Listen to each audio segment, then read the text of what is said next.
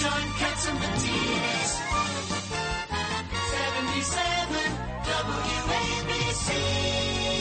And welcome back to the John Catsimatidis Cats at Night show. Now we have the pleasure of bringing in the greatest senator New York's ever had. And no, that's not Mama D'Amato speaking from the dead. Senator Alphonse D'Amato. And he had a great birthday party. the I birthday was there. boy. I wasn't invited, but no, it's okay. I'm just kidding. Senator D'Amato, I know you watched the Merrick Garland's uh, press conference. He seemed a little shaky. What did you think? I think it was a, a poor performance, uh, but I want you to know that the Trump uh, people better answer immediately, and uh, they absolutely have to say you can see everything. You know, we don't agree with it, much of it, but they have to do that. Otherwise, this becomes a disaster. What is Trump trying to hide? So, I I, I think uh, the sooner his team answers, and I hope they answer uh, immediately um, to yes, uh, we cooperated. There was no need for this. We would have given them um, the, those things that they're entitled to. Uh, that should be his answer. But uh, the attorney general was kind of weak, etc. And now the ball shifts to the Trump court, and he has to play it right. He can't try to hold it out on some technicality, etc.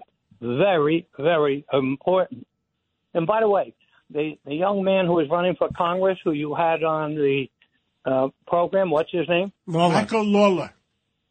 Lawler. Well, Lawler is a hundred percent right. This uh, um, stuff, this nonsense that the MTA is putting forth, um, as it relates to placing a tax that could go to Lord knows how high on trucks and um, uh, individual vehicles, uh, it will hurt the city tremendously.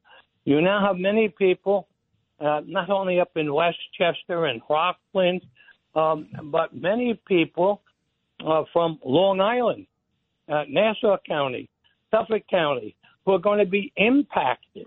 And and I have to tell you, you got these are the very people um, who have mobility, uh, who who have good incomes.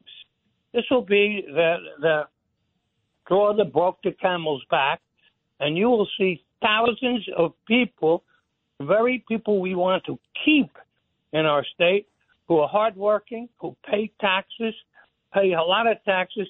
They'll say, "This is it. I'm not going to pay this kind of money to come to work. I have to drive. Number one, uh, you think you're going to get people out of their cars? Um, if if if they do this, you're going to lose tens of thousands of New Yorkers, and you know where they're going. Um, half of them will go to Florida. The other half will go to uh, uh, states uh, like Georgia, um, um, et cetera, in that area because that's where they're flocking to now because the taxes uh, are, are not what they are here. And, and this will be it. And there's only one person, and it's a friend of ours, uh, John, who on, on the MTA board, the Metropolitan Transit Authority, had the nerve to question it. That was our friend David Mack. And, and uh, Newsday attacked him. Um, other people did. He was the only one who had the courage to say, we shouldn't rush into this. We shouldn't do this. And David, I want to commend you for having the chutzpah to stand up and not just go along with another tax. That's ridiculous. Uh, the city is struggling now, and let me tell you, you put this kind of situation and force people uh, up to twenty, thirty dollars a day uh, more to come into the city. Guess what? You're going to have a lot of people who say that's it. People who come from n- not just New York, uh, but New Jersey, uh, Connecticut, even some from Pennsylvania. They're going to say, well, "Why should I? Why should I drive into New York?" And what about the hospitals too, right Senator, here in Midtown? It's uh, it's Richard Weinberg, sir. It also affects people who live in Manhattan if they go below uh, 59th or 60th Street. You're right. Yeah, well, Yep. that that is true. And and and how much do you think you're going to really decrease traffic? I'll tell you, it's not going to be enough to offset the loss of the taxes that these people who come into New York City pay. You're going to lose taxpayers. Jackasses, wake up! But they just go along.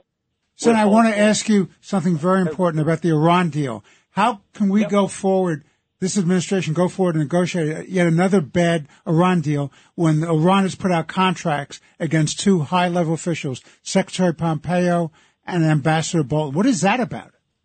and and they continue. If it weren't for Israel, they already would have had atomic uh, weapon systems. They continue to move in that direction and threaten the peace of that whole region. And I tell you, uh, where the Democrats were at one time so strongly supportive of Israel, a lot of that is fading. I don't know if you notice it, but I notice it. And the fact is, we've got to be there for Israel. And, and the fact is that Iran is going to try to go nuclear, deal or no deal. And we better be strong. And thank God Israel is because she's not going to sacrifice her people. And, and I say, thank God we have them there as an ally. But uh, I have to tell you, I am shocked that, that and, and by the way, Hochul's got a $10 billion a mass of money that is not subject uh, uh, to the controller of the state in terms of its spending. Are you aware of that? Huh? Incredible. Billion dollars. She's already uh, uh, pissed away uh, close to a billion dollars on the stadium up up in Buffalo. That's great to take care of your area, but you don't take it at the expense of others in this state. You're taking care of a billionaire. That, That's ridiculous. That's ridiculous. We've never done it before, and here she was going to be different. She was going to, you know, be open with the people. That's not being open with the people. That is taking care of your uh, political benefactors who take care of you. Senator That's- D'Amato, how about if, if they actually enforced the fares? Because you have people that are not paying the fares. You also have ridership that's record lows because nobody wants to go on the trains because of the crime. Why doesn't she Right. focus on that? And and then maybe we get get some revenue there. What about other what other ideas do you have, uh, you and John Catsimatidis, maybe to help build the revenue? Because uh, clearly they want some kind of money grab, but you can't. You can only get so much blood from a stone, and right now that's how New Yorkers feel. We, we're tapped dry. How you, you know how you get people to come back into into the city? Uh, you repeal that ridiculous bail reform law so that the police, who now in many cases turn their head away because they say, we arrest this person, they'll be on the streets before I get home. So the mayor, Senator, the mayor of New York has asked for a special session to solve that issue. Why can't the- Governor Hochul call that? Why is she doing that?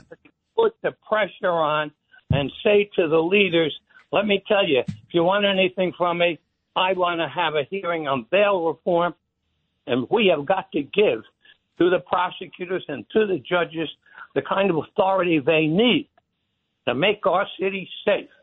Otherwise, we're going to keep going down. Well, that's what you know. That's listen. We all know this is what happened in Nassau County. Mm-hmm. People were what? As mad as hell. Mad as hell, and I'm not going to take this anymore. Well, the people in Nassau County made a difference. They were mad as hell. They couldn't take it anymore. And I'm going to tell you, it's going to come down to one issue. One issue in November. Mm-hmm.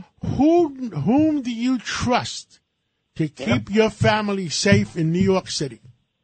That's right. And and Governor Hochul has been there long enough to get a special session to call it and to say I'm calling upon everybody because we need to bring safety to our communities. And it's not just New York City.